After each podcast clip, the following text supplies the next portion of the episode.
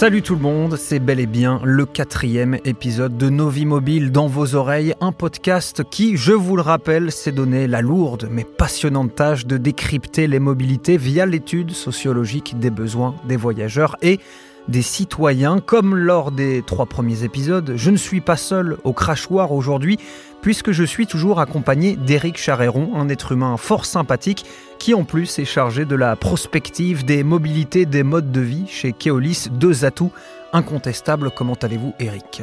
Très bien, merci. Très content d'être avec vous, un être humain particulièrement sympathique également. Eh bien, plaisir partagé. Après avoir parlé de ce travail quasi sociologique et l'étude des voyageurs dans l'épisode 1, discuté de la nécessité de révéler leurs invisibilités dans l'épisode 2 et analyser leur fragilité dans l'épisode 3. Allez écouter ça, si ce n'est pas déjà fait. Cet épisode 4 nous conduira à nous pencher sur l'appréhension de la mobilité dans et entre les territoires de notre beau pays, la France. Car oui, fidèle à notre envie d'aller au-delà des moyennes et de sortir des flux, nous allons aujourd'hui constater en quoi il est important de ne pas uniquement se concentrer sur les trajets domicile-travail. Pourquoi vaut-il mieux raisonner en termes de bassin de vie et comment prendre en compte les différents motifs et besoins des voyageurs qui varient d'une région à l'autre? Lourd programme, ça vous va, Eric ? Ça me va très bien. Pour débuter, j'ai donc choisi de parler de ce fameux trajet domicile-travail. En tant qu'élève studieux, j'ai fait mes petites recherches et je suis tombé sur un article de Stéphanie Vincent-Geslin et Jean-Yves Auty intitulé « Les mobilités quotidiennes comme objet sociologique ». À l'intérieur, il est dit que dès 1920, les sociologues américains de l'école de Chicago expliquaient, je cite, que la mobilité s'oppose au simple déplacement routinier et répétitif, à l'exemple des trajets domicile-travail, fermez les guillemets. Alors d'où ma première question, Éric. Il y a un siècle, les sociologues estimaient déjà que l'analyse de ce trajet précis n'était pas très pertinente. C'est plutôt votre credo, non ? Alors, je n'ai pas la prétention de commenter les exercices de l'élève studieux sur l'école de Chicago en 1920, parce que j'aurais du mal à pouvoir me resituer à cette époque-là. En revanche, oui, c'est toujours de l'actualité, dans le sens qu'on ne peut pas résumer la mobilité uniquement à travers le prisme du domicile-travail. Alors, on va prendre un exemple très simple. Il y a 46 millions de Français et de Françaises qui ont plus de 25 ans. Là-dessus, il y en a pratiquement 1 sur 2 qui ne travaille pas. C'est-à-dire qu'il y en a 24 millions qui ont un emploi et il y en a 22 millions qui n'ont pas d'emploi. Parce qu'ils sont retraités, parce qu'ils sont sans activité professionnelle mais sans être forcément demandeurs d'emploi, congé parental, longue maladie, pré-retraite ou autre, et puis parce qu'on veut s'occuper éventuellement de ses enfants, et puis les demandeurs d'emploi. Tout ça, ça nous fait quasiment 1 Français sur 2 de plus de 25 ans, auquel il faut rajouter les étudiants, 2,7 millions, et les lycéens. Donc ça fait beaucoup de monde. Et puis même nous, quel que soit le travail que l'on fait, on ne travaille pas tous les jours de l'année. Le nombre moyen travaillé dans l'année, c'est autour de 215. Alors certaines personnes, artisans, indépendants vont faire beaucoup plus de jours dans l'année, ou des gens qui font des heures supplémentaires, d'autres un peu moins, mais globalement c'est la moyenne, 215 jours. Donc il y a 40% des jours dans l'année qui ne sont pas travaillés. Vous comme moi, ainsi que vous qui nous écoutez, les jours où vous travaillez, vous ne faites pas que travailler. Il y a bien des jours où vous permettez d'aller voir des amis, d'aller au cinéma, peut-être de faire une course, etc. Ce qui fait qu'au total, même les gens qui travaillent, la moitié de leur mobilité n'est pas consacrée au travail. Ce qui veut dire qu'au global, dans les enquêtes, on va dire spécialisées, vous avez à peu près 20% des déplacements, tous modes confondus, c'est-à-dire qu'ils soient faits à pied, à vélo, en transport public ou en voiture, qui sont consacrés au domicile-travail. Justement, quand on parlait de cette école de Chicago, pourquoi on s'attardait sur ce trajet précis ? C'était une référence ? Le domicile-travail aujourd'hui, c'est toujours une référence parce que le travail occupe une valeur centrale dans la société. Il y a des gens qui souffrent de ne pas avoir de travail. Donc de toute façon, c'est quelque chose de central. Et puis, il y a quelque chose d'assez simple. C'est que les statistiques, elles existent. C'est-à-dire que l'INSEE est capable de vous sortir entre les 34 ou 35 000 communes françaises les liens qu'il y a entre chacune d'entre elles. Donc on a une donnée qui est facilement exploitable. Et donc, naturellement, je veux dire, entre la représentation du travail qui est sanctuarisée quelque part, entre la possibilité d'avoir des données faciles dessus, on a un peu oublié ou pas valorisé assez les déplacements qui sont contigus. Or, c'est l'ensemble des déplacements des individus qu'il faut comprendre pour arriver à offrir des solutions de mobilité qui soient vertueuses. Grâce à la voiture, la ville change encore d'allure. Des zones jusque-là inaccessibles sont colonisées par l'habitat urbain. D'abord en proche banlieue, puis, au fil du temps, de plus en plus loin du noyau. La ville s'est ainsi développée en cercles concentriques de plus en plus larges. Alors évidemment, il a fallu mettre en place toute l'infrastructure nécessaire à la voiture. On a tracé de nouvelles routes, des échangeurs, des ceintures, des autoroutes. Bref, on met tout en œuvre pour que la voiture et ses occupants accèdent depuis la banlieue aux zones d'emploi et au centre-ville le plus confortablement possible, mais surtout le plus rapidement possible. Alors, dans les nombreuses études de Kéoscopie, on retrouve une notion qui semble être prépondérante, celle des bassins de vie. Pouvez-vous nous définir ce concept de bassin de vie et surtout son intérêt dans l'appréhension de la mobilité territoriale ? Alors, en France, en tout cas, le bassin de vie est défini par l'INSEE notamment comme le plus petit territoire sur lequel les habitants ont accès à un certain nombre d'équipements et de services les plus courants. Mais qu'est-ce qu'on entend derrière ça ? C'est-à-dire que dans ces bassins de vie, il n'y a pas nécessairement de lycée, il n'y a pas nécessairement de chirurgien-dentiste, il n'y a pas nécessairement de laboratoire d'analyse médicale, il n'y a pas forcément la bonne piscine, il n'y a pas forcément l'école de musique, etc. Donc en fait, dans les bassins de vie tels qu'ils sont définis, on a un certain nombre d'équipements et de services, mais vraiment le minimum. Ensuite, très vite, il faut aller ailleurs. Prenons un exemple. Je vais prendre deux communes assez proches. Dans la Manche, Brickbeck et Valognes, c'est deux bassins de vie. Brickbeck, il y a un marché le lundi matin avec 50 exposants. C'est pas mal, 50 exposants. C'est bien. Mais c'est le lundi matin, peut-être que ça ne vous arrange pas. Le vendredi matin, c'est à Valognes, la petite ville juste à côté. Mais là, il y a 150 exposants et c'est un phénomène, le marché de Valognes. Eh bien voilà, je peux habiter dans un bassin de vie, mais je ne peux pas être prisonnier de ce bassin de vie. Dire qu'il faut qu'on pense fluidité d'un bassin de vie à l'autre, y compris de taille à peu près comparable. Si on prend les hôpitaux, c'est très simple. Vous voyez comme moi. On voit qu'il y a un hôpital. Mais l'hôpital, comme à Mauléon dans le Pays Basque ou comme à Bort-les-Orgues en Corrèze, il n'y a que des lits de médecine. Si je vais à Tarare dans le Rhône, il y a des lits de médecine et des lits de chirurgie. Si je vais à Ussel, il y a des lits de médecine, il y a des lits de chirurgie et il y a des lits de gynéco-obstétrique. Et si je vais dans d'autres hôpitaux, il y a aussi des lits de psychiatrie. Et puis ensuite, il y a les CHU. Donc en fait, on peut avoir des petites villes et des bassins de vie de même taille, mais les équipements vont se compléter. Et donc, ça veut dire que l'analyse qu'on faisait en bassin de vie était un tout petit peu erronée. Si vous voulez, on avait un peu tendance à partir du village, puis ensuite en disant le village, il faut qu'il soit rattaché à un bourg, et puis le bourg, il est rattaché à une petite ville, puis la petite ville à une moyenne ville, et puis la moyenne ville, au final, à la grande ville, qui joue un peu le rôle de chef d'orchestre, d'une mobilité sur un bassin très étendu, parce qu'on va y trouver beaucoup d'équipements. Mais en fait, on va se rendre compte que c'est plus compliqué que ça, parce que d'une petite ville à une autre petite ville, d'un bassin de vie à l'autre, de même taille, on ne va pas avoir les mêmes équipements. Ici, on aura la piscine couverte, et là, on aura un dojo. Là, on aura l'école de musique, et là, on aura un multiplex. Alors, de l'autre côté, ce sera un peu un cinéma, un peu familial. Donc, en fait, cette logique-là, cette interpénétration des territoires, cette complémentarité entre eux, elle est absolument essentielle à comprendre parce que c'est pas forcément des poupées russes, enfin un système un peu hiérarchique qui va du plus petit territoire au plus grand, c'est aussi des tas de passerelles à faire entre des villes qui sont de même taille mais qui ont des équipements complémentaires entre eux. Et alors justement, pour analyser ces petites passerelles dont vous parlez, ces déplacements entre les différents bassins de vie, ce que vous avez fait avec Kéoscopie quand vous enquêtiez sur la mobilité territoriale, alors vous l'avez fait dans pas mal de régions et de départements, mais notamment en Normandie, en Nouvelle-Aquitaine ou encore dans les Pays de la Loire, pour ne citer que. Donc avec Kéoscopie, vous avez utilisé des traces mobiles. Expliquez-nous, c'est quoi une trace mobile et en quoi son utilisation est importante ? Alors c'est un mot un peu technique. Disons que tous les téléphones, quels qu'ils soient des smartphones ou qu'ils soient un téléphone classique, qu'ils soient avec la géolocalisation ouverte ou la géolocalisation fermée, en fait, ils laissent une trace. Alors une trace anonymisée, on ne sait pas si c'est un homme, si c'est une femme, ou voilà.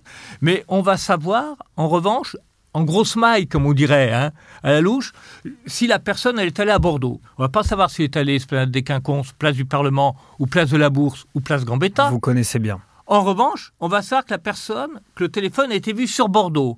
Et on va savoir que le matin, il était à Libourne, ou il était à l'Espar-Médoc, ou il était à Marmande. Mais je ne vais pas savoir où à Marmande. J'ai juste pouvoir comprendre, en fait, comment s'organise la mobilité régionale de cette manière-là. Donc ça permet de suivre les déplacements de ce type-là et de comprendre la manière dont les personnes se déplacent. Et pour les récolter, comment ça marche exactement? Puisque je suppose que c'est complètement anonyme. C'est anonyme, donc c'est avec les opérateurs téléphoniques qui ont des protocoles très stricts là-dessus et avec lesquels, effectivement, on travaille. On rassure nos auditeurs, Éric Charéron, vous ne faites pas d'espionnage via Kéoscopie. C'est comme pour la biétique, il y a des tas de gens qui croient que l'on peut améliorer les services parce qu'on aura quelque chose de personnalisé. Mais non, il suffit d'avoir des numéros cryptés anonymes pour que ça nous permette déjà de comprendre et d'améliorer la compréhension du fonctionnement des territoires les uns par rapport aux autres. On n'a pas besoin pour ça de savoir que vous appeliez César ou Nathalie, ça n'a pas d'importance.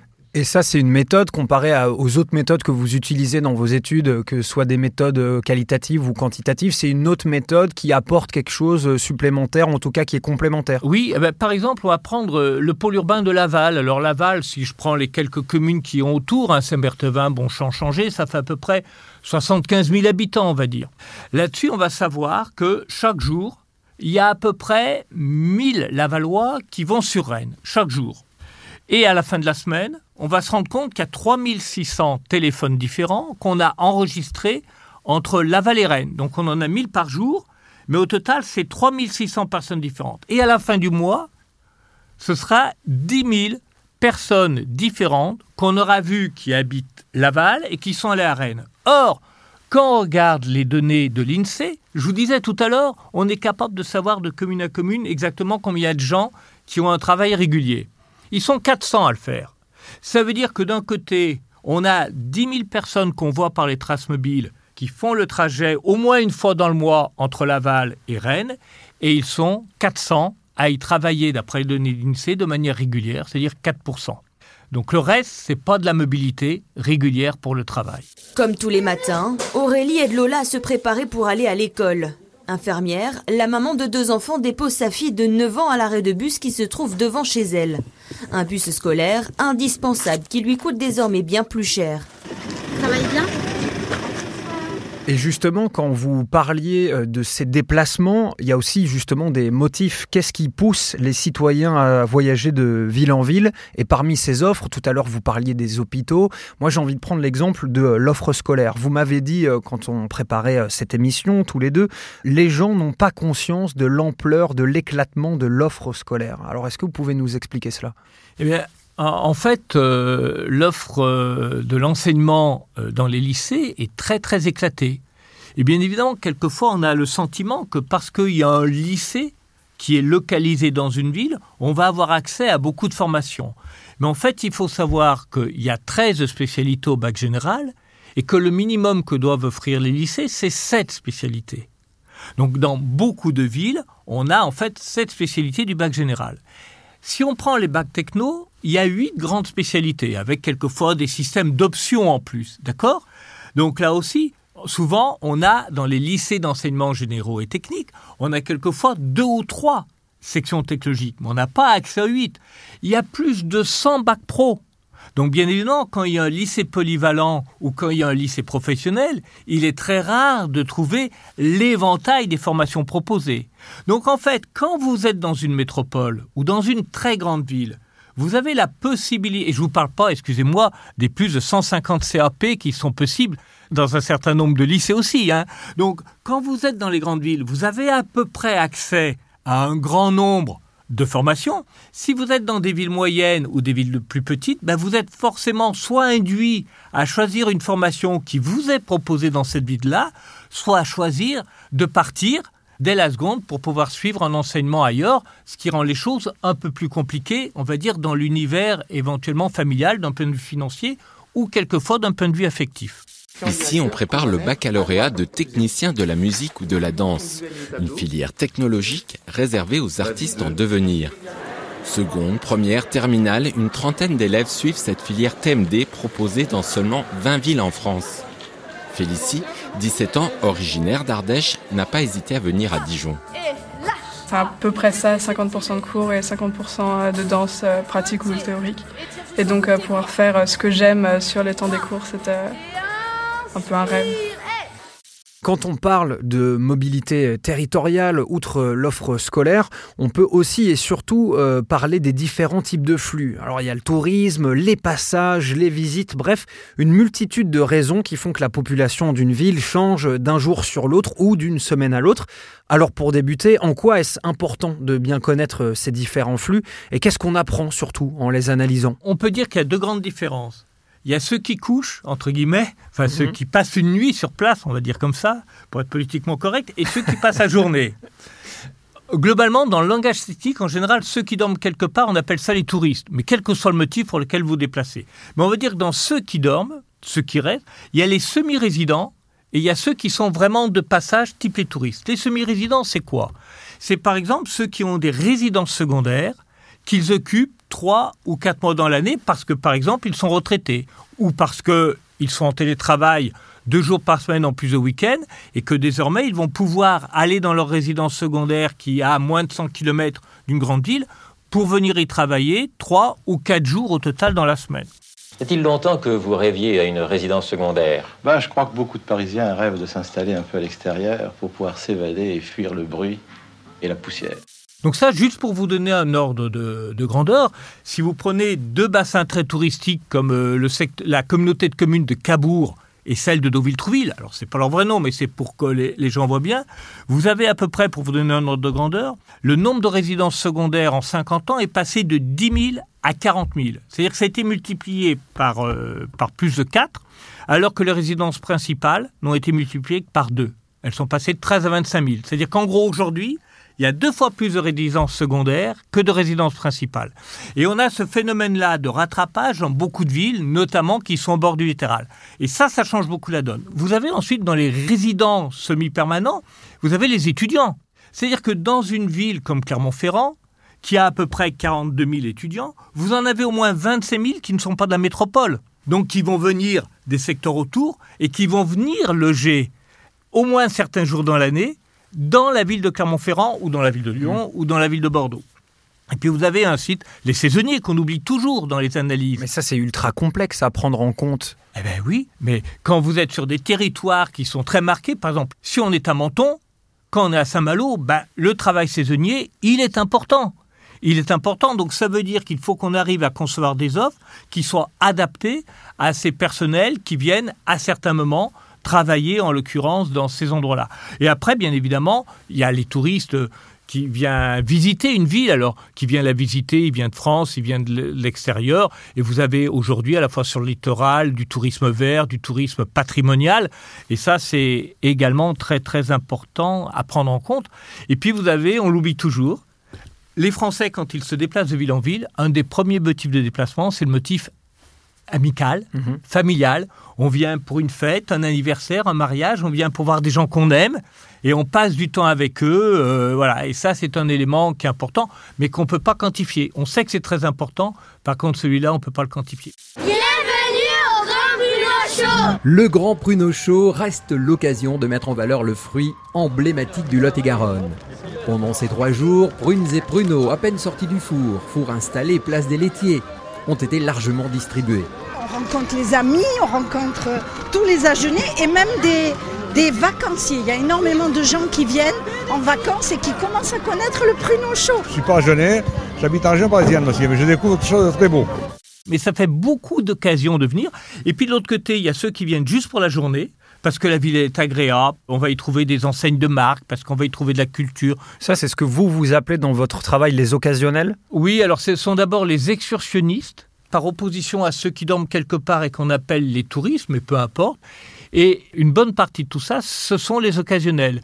Les occasionnels d'un territoire, ce sont les gens qui viennent 1 ou 2 fois par mois, voire 1 fois par trimestre, soit parce que c'est la grande braderie de Lille ou la fête du fleuve à Bordeaux ou le Pruneau Show à Agen. Donc on va venir à ce moment-là, on va venir 2, 3 fois par an. Là, on est occasionnel. Mais c'est un grand nombre de personnes. Vous vous rendez compte que sur un mois, vous avez pratiquement 3 millions de personnes qui ne sont pas de la métropole de Lyon, mais qui en fait arrivent sur le territoire de la métropole. 3 millions de personnes différentes et qui ne sont pas de la métropole de Lyon. Alors là-dedans, il y a des voisins directs qui viennent de Bourg-en-Bresse, d'Annonay et qui viennent de temps en temps. Puis vous avez des gens qui viennent pour des motifs professionnels et puis vous avez des touristes parce que la ville, elle est classée patrimoine mondial de l'UNESCO. Alors, dernière question, on connaît l'importance de ces passages, on sait qu'ils jalonnent la mobilité territoriale, mais quels sont leurs impacts sur les transports publics et comment doivent-ils et peuvent-ils être pris en compte efficacement par ces derniers? Alors, premièrement, par exemple, c'est de soigner les horaires des vacances scolaires ou des week-ends au moment des beaux jours. Dire qu'il faut arrêter de concevoir, sans doute, les horaires en fonction des habitants de la ville, mais tenir compte des gens qui viennent.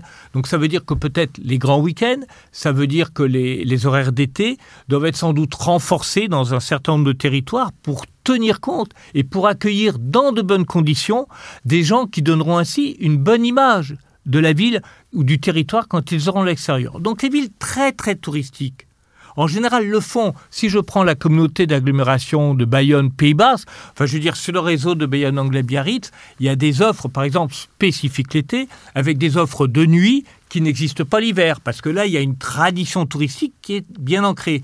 Mais comme le tourisme urbain ou le tourisme vert s'est beaucoup développé ces dernières années, et s'est renforcé sans doute avec la crise de la Covid que nous venons de traverser, mais il s'agira sans doute d'être beaucoup plus attentif à tous ces mouvements-là, pour que les offres de mobilité collective soient adaptées à ces clients de passage, dont beaucoup sont des occasionnels à qui il faut absolument faciliter l'appropriation des solutions offertes. Il y a du boulot. Oui, il y a du boulot, mais c'est passionnant. C'est tout à fait passionnant. C'est tellement passionnant qu'on ne voit même pas le temps passer. C'est déjà la fin de ce 4e épisode, Éric. Une nouvelle fois, merci beaucoup d'avoir été avec nous. C'était un plaisir de vous retrouver, notamment parce que je n'aurais pas pu aborder la question de la mobilité territoriale tout seul. Merci encore, Éric, d'avoir été là. Merci, César, de l'invitation. Je rassure nos auditeurs, vous serez bien sûr à mes côtés pour le 5e épisode de Nos Vies Mobiles, un nouvel opus qui sera cette fois-ci consacré au Covid-19 et à son impact sur les transports, la mobilité et donc sur la vie des citoyens. En attendant, je vous souhaite un excellent voyage à toutes et à tous et vous dis à très bientôt.